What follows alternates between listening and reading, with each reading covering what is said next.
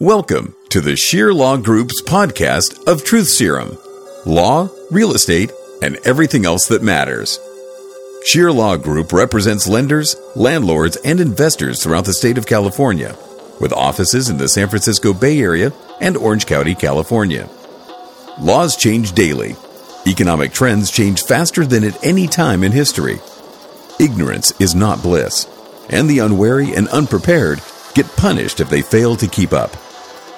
If you want insightful information on issues of interest to the real estate lender, landlord, or investor, you've come to the right place. Add on some colorful commentary on everything else that matters, and you're now ready for Truth Serum with your host, Spencer Shear.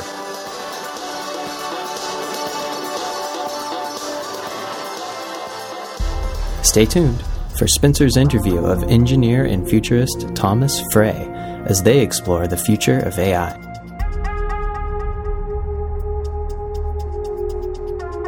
What skills will humans need to increase their value over the next, say, 10 years? Let me give you a scenario here. Two or three years from now, maybe a little bit longer, a woman that finds herself pregnant, one of her first stops will be at her geneticist, and she'll go to the geneticist and this is the designer baby scenario where they will have a checklist of maybe 2,000 different attributes that you can incorporate into that child.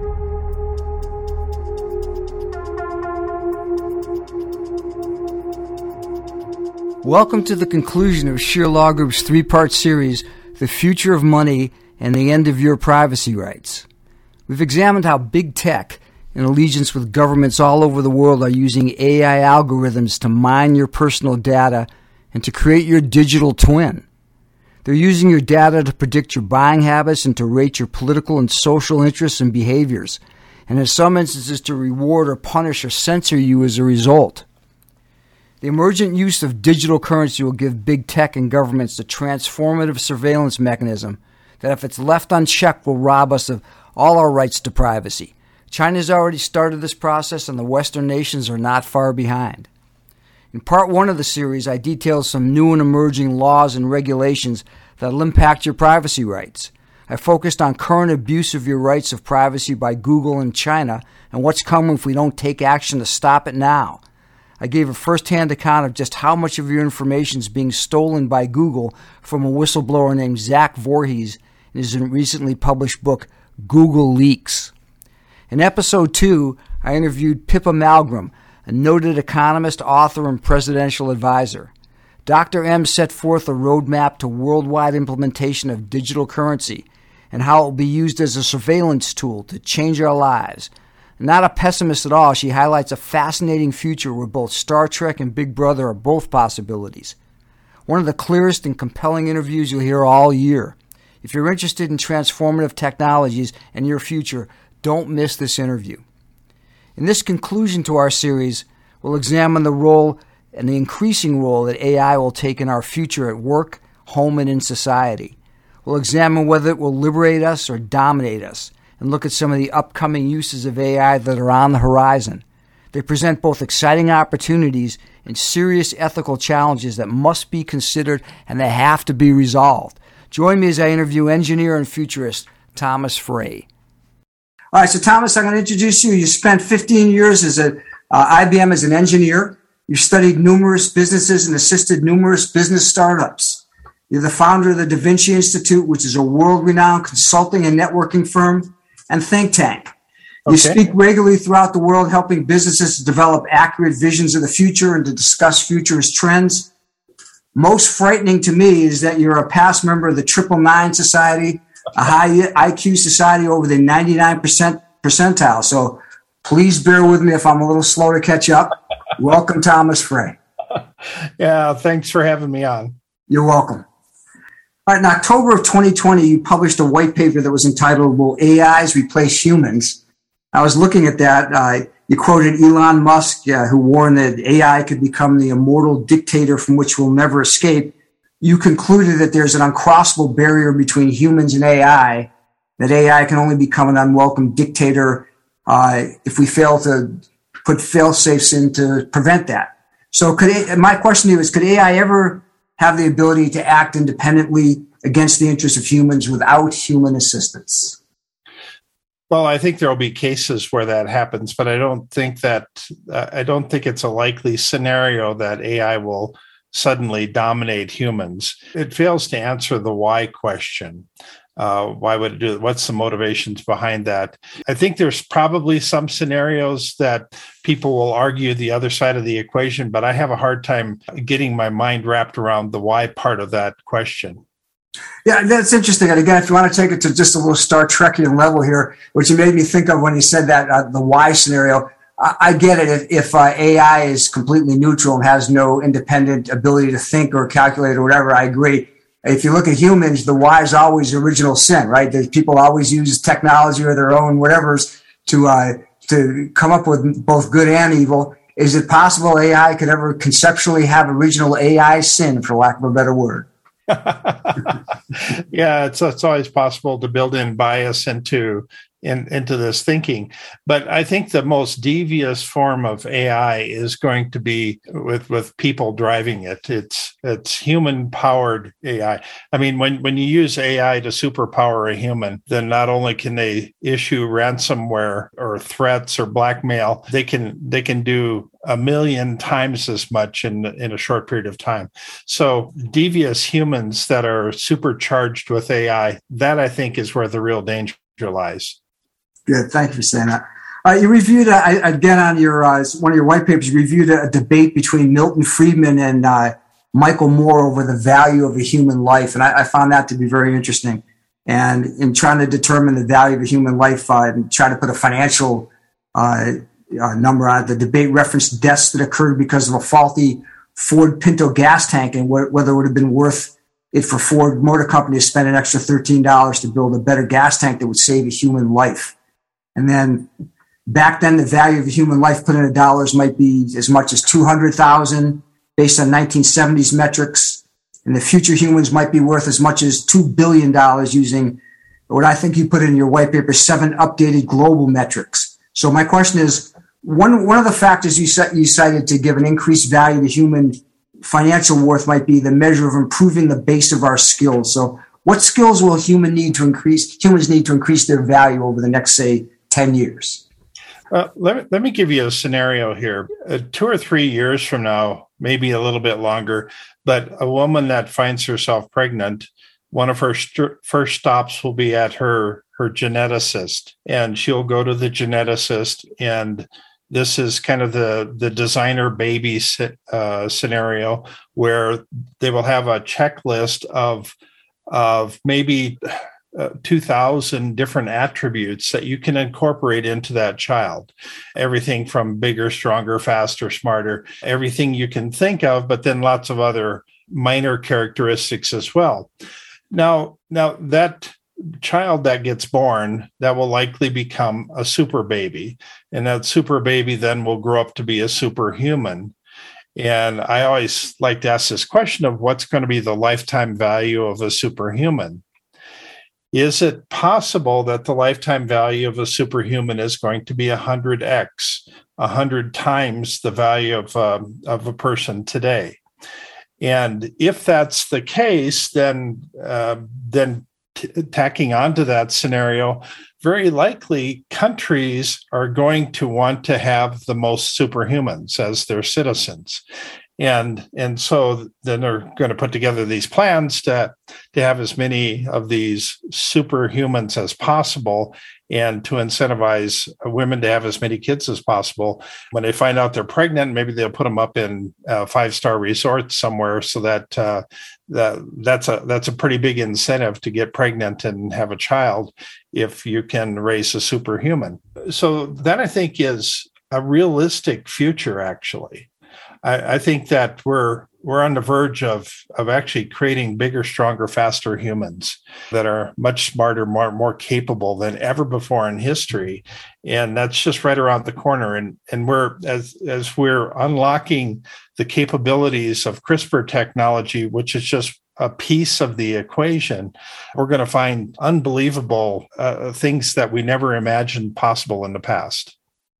That's fascinating to me. And again, I'll use my little euphemism here. The devil is in the ethics. Let's let's just talk about that for a second because it brings up so many different questions. But you know, your scenario, the most benign scenario, we go on into a technological advance where uh, the cooperation and the, the relative worth of everybody goes up because we're all in it together and we do it benignly the malevolent side of that is is Nazi Germany, right? Where they, they, people use the genetics to make their own version of who they want, and they destroy those that they don't want. Comment on that. What what how's, how's the balance? Where do we find our our soul in that argument? Yeah, the ethics are going to be a, a, constant issue that plagues us from here on out. Should we revive extinct species? Should we um, should we have AI powered education systems in our future? The the driverless vehicles, all, all of these things have an ethical component to them that we're going to have to wrestle to the ground. So none of these are going to be easy answers either. I I love I, th- I, think we have a very positive future. I think there's we have the ability to solve so many of the big problems in the world right now. But I, th- I think we, we're too myopic in our thinking. I think we're we're too focused on TV news, which just drags us all down. Yeah, we, we're looking at all the things that are the problems today, and that becomes kind of a whack a mole problem as we try to fix each of the problems that's in the world today. However, if we spend more time trying to advance civilization, that gives us an entirely new problem set. And so, very likely, we can pull lots of people out of poverty. We can have uh, food resources for everybody on the planet. And um, we don't have to have those that are left behind. I think those are some realistic scenarios that we're, we're moving in the right, right direction. We're just not there yet. I love the positivity. Uh, again, I'm not a pessimist, but I, again, I, I, agree with you. Listen to the news, and you could certainly become one. But again, just to, to vet this out just a bit more, I love the positivity, but how do you transcend the ethical issues, or how do you transcend human nature, where for years and years it's a litany of, of one larger war after another? How is anybody ever going to take the, these godlike gifts and make them into something good for all of us? Unless there, is, doesn't there have to be a spiritual regeneration component as well? Right. You're you're probably right on that. The um, the nature of war is actually changing. If you if you ask this question of why why would I want to kill this person on the other side that I'm fighting against if I can suddenly somehow turn that person against their own country and that that becomes a real realistic scenario as we have new technology for actually doing that. We change the mindset of that person. Uh, some sort of a mind zapper gun that just suddenly alienates that that soldier and they s- suddenly want to fight against their own people that uh, those type of things I think are, are coming and they're, they're going to present all kinds of ethical issues that we we simply don't have the answers for yet. And so how do we prepare ourselves for the future? We we kind of muddle our way through it. I mean, we we have to wrestle with each of these these issues one at a time and do our best at uh, resolving the the conflict along the way. Very good. All right, let me decelerate, come back a little closer to earth now is the move towards the decentralized workplace as opposed to in-office work uh, the future, or is there going to be a blend? Yeah, I really think there's going to be a blend here because the people don't want to go back to the office. I mean, they they they like working at home, uh, and yet they they're missing their friends. They want to be around their friends at the same time. So we're gonna we're gonna see lots of hybrid situations here where people come to the office two days a week or three days a week or something like that, and so they need to get their uh, kind of their emotional networking fix uh, by going into the office, but then they really get their work done. But when they stay home, the the number that I heard is that the average person, when they eliminate the commute, gets an extra 28 days in their life put back into their life. That's that's a huge amount of time that that we really just waste driving back and forth to the office. I'm I'm okay with spending a little of that, but I don't I don't want to uh, spend 28 days driving back and forth. So, so I, I think lots of people are cheering on the sideline saying, Hey, I just uh, uh, regained control over my life. I don't want to give that back, give that up again. Yeah, the transition can be brutal. Like it's harder and harder to find people. A lot of people want to stay home. Well, well, right, and I, I think um, I've actually heard of some cases where they're they're employing many more prisoners, people that just got out of prison, and now we're starting to employ a lot more foreign people again uh, because it's relatively easy. So so all of these issues uh, are constantly shifting and changing. So as as people in other countries as it becomes easier to communicate across cultural barriers that uh, that opens the door for lots of other possibilities. Let me uh, piggyback out on this question because it seems to me as certainly in the, i'm in a law firm and uh, again law firms seem to be trending the larger ones are towards collaborative associations of groups and people with specific skill sets for particular tasks, as opposed to hiring permanent employees that uh, you know they're there all the time on, on whatever tasks are, are, sent to the law firm or the company. You see that as a, another likelihood, or or still is it going to be like the professional that has the information, the doctor, the lawyer, they're going to be able to keep it to themselves and regenerate with others? yeah, we're we're we're going to start to see that shift and change. I think we move into a world of many more freelancers. I think uh, contract work and and project based labor.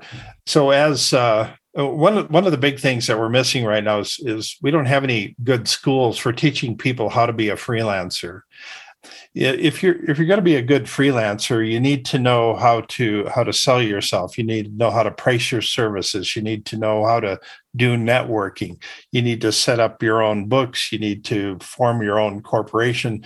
There there's so many uh, skills that are uh, embedded in in that taking on that business of you that business of you is is a very powerful concept um, but we're not taught to think in those terms. Can you can you teach that, or is that a life experience uh, teacher?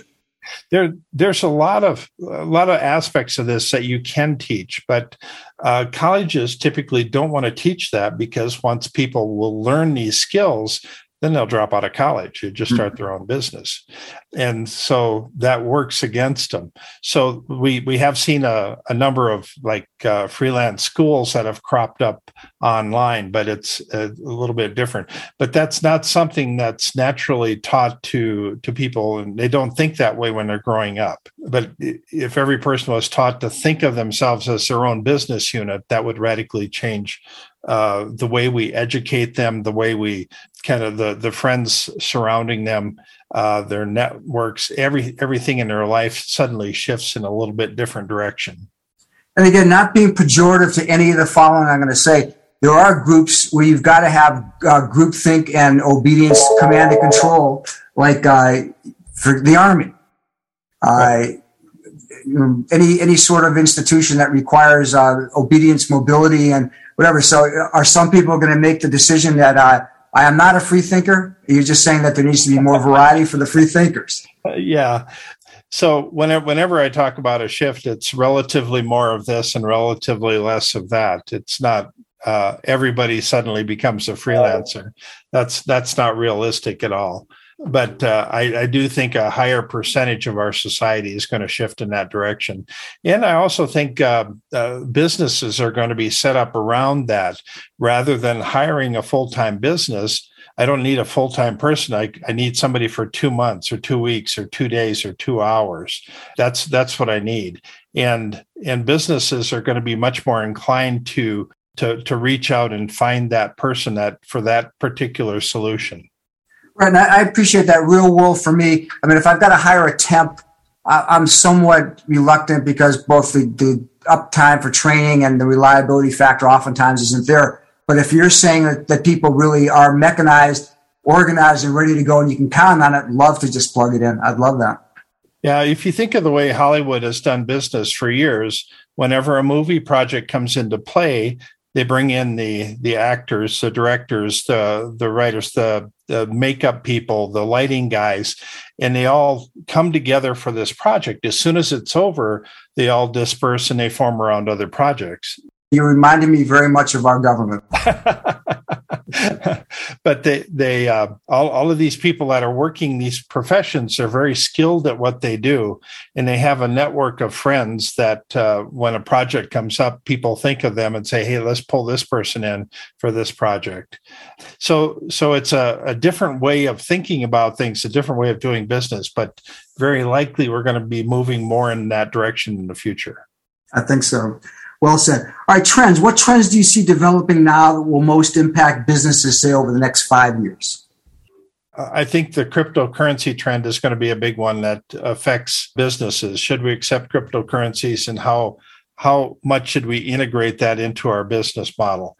But sometime in the not too distant future, that idea of an NFT, that non fungible token, our identities will be based on non-fungible tokens. That we will have our driver's license as an nft our passport will be an nft the title to our house will be an nft so will our uh, title to our car.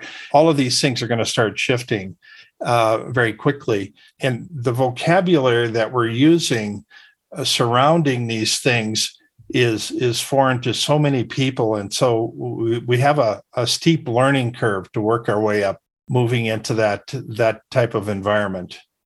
All right, and a follow up question on that would be: What's one trend that you see that would be the most disruptive, or have the most disruptive impact on society, say over the next five years? Yeah, I think the most disruptive technology in all history will be autonomous transportation. I think that that's that's going to changed virtually every aspect of our lives. We can't even imagine that right now, where we no longer have to own our own vehicle. Suddenly, we can just summon a vehicle when we need it. We can go where we want and, get out. Uh, that that radically changes everything from how we design our buildings to how we design our homes to our um, because we were building everything around this transportation model that forced us to own our own own vehicle that that does away with car loans. It does away with uh, insurance for cars. It, uh, it takes broad swipes at lots of different industries. All of these things disappear, but that's going to be longer than than five years. Over over the next five years, one of, one of the technologies that I'm thinking will radically change things is um, uh, as we the new uh, education system, and AI based education system that we haven't seen yet. My my thinking is that as soon as somebody creates this, it's going to scale extremely fast, and it could actually be within five years that we're going to have an education system that just suddenly shifts the entire education industry for the world and and suddenly we become much smarter much faster. And I'm, I'm actually working with some companies that are working to try to solve that problem and i know that there's tons of them around the world that are are working. This this in my mind is the the the biggest challenge on the internet that nobody's quite cracked the code for yet. It's a, a huge absolutely massive huge opportunity fascinating to flesh this out for my wife a retired teacher used to sit in front of 25 kids so if this technology that you're describing that's in, in nascent technology, what happens to the teachers? Are they just catalysts to, to uh, uh, interface AI with students, or how does that work? Uh, the teachers tend to transition more into coaching and guides for the, the systems. We're still going to have school buildings, uh, and there's going to be lots of team building activities and, and group group activities, and there's lots of social stuff that needs to take place there. But we're we're actually going to take the limits off of what people can learn. And we're going to uh, make it so that people can be studying and learning and getting credit for it from a very young age up to the time that they die and we're not going to end our academic achievement as at a phd it'll uh, we'll probably have two or three hundred layers above that achievement levels that, that we we don't even know how to describe those just yet. So so somebody who is learning their entire life, and and keep in mind, uh, this type of system will allow people to learn much faster than ever before in history. Uh, I, I find this to be such a fascinating topic area. I, I, do too, and a couple more things I'd like to add on to that. That's that's uh, it's very fascinating. Is uh, so first, you know, many people uh, or advocate school choice, saying it has disparate impacts on various groups, and it's you know if everybody had the same access to education. This seems to be very egalitarian. That uh, if you had AI, basically as long as the facilitators are relatively equal and competent, you could have schools anywhere, any place. It, it would level the playing field, wouldn't it? Well, it absolutely would. In fact, that's one of the things that I think is essential to incorporate is that it's open to everybody mm. from from the people on the far reaches of the world. I think it has to be language agnostic and location agnostic and culture agnostic. And it has to be hyper individualized. I think you have to learn the things that you're interested in. Uh, all of our education system right now is based on just in case learning you need to know all of this just in case you might need to use it sometime in the future. But most of the business world today works on a far different mindset of just in time thinking. This is what we have going on right now. You need to learn this today because we're going to use it tomorrow. That's that's a radically different approach. Good. Let me end on a hopeful note. I think it's also it's possible that it might end uh, the impact of uh, the teachers unions.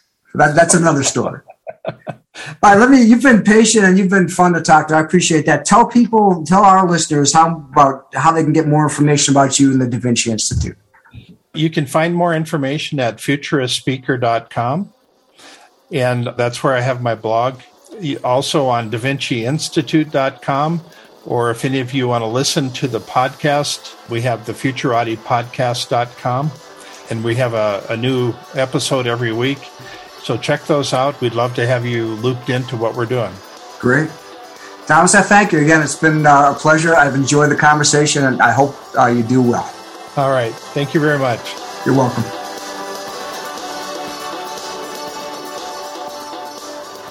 I hope you've enjoyed our three part series on the future of money and the end of your privacy rights. Using Buckminster Fuller's knowledge doubling curve, knowledge now doubles every 12 hours. This should both delight and frighten us at the same time. Just like a bright sunrise or increasing clouds can show us the weather to come, transformative tech such as digital currency, blockchain, distributive ledger, riding on the backs of new and more powerful AI computers show us the new world that's coming. Tech isn't good or evil, it's the people that use it that are. And whether we operate by the highest ethics and values to use these transformative technologies to reach our highest aspirations, or whether we succumb to our worst instincts to dominate and control, it'll, much of it's going to depend on what we do now. Most of us in the developed world are a product of these technologies. We race through life with godlike powers, using tech to fill up every minute with online activities, much that are of questionable value. We're often left tired and empty and searching and wanting more, but never satisfied. Your greatest Instagram moment can turn into a Twitter troll war that brings you down the next day. However, God gave us a brain and a will. In this country, we have a constitution that not only allows freedom, but requires that every citizen act to protect our rights and freedoms. We do this by demanding integrity and accountability from those who govern us or guard the gateways of transformative tech. Now's the time for us to act. There's three things that we can do now. First, you can discuss this with others. Demand that big tech cease the use and sale of your private information without your consent. Tell your elected representatives to remove exemptions allowed to Google and other big tech under Section 230 of the Communications Decency Act so that they're accountable and responsible for what they do with your information. If we have to pay a small fee like we do for our cell phone to ensure this, it's a small price to pay. Second, demand that our government protect and safeguard our rights to privacy, not only from big tech, but from government overreach that allows the use of the tech to spy on us without cause or a court order. Elect officials who will safeguard our rights. And finally, take a walk, read a book, discuss these ideas with good friends who you trust, and pray for wisdom that you might develop conviction and courage to preserve the freedoms that we have now. If you're not willing to do this, and even more to preserve our rights and freedom, then my last suggestion is start learning how to speak Chinese now. It'll serve you well in the brave new world.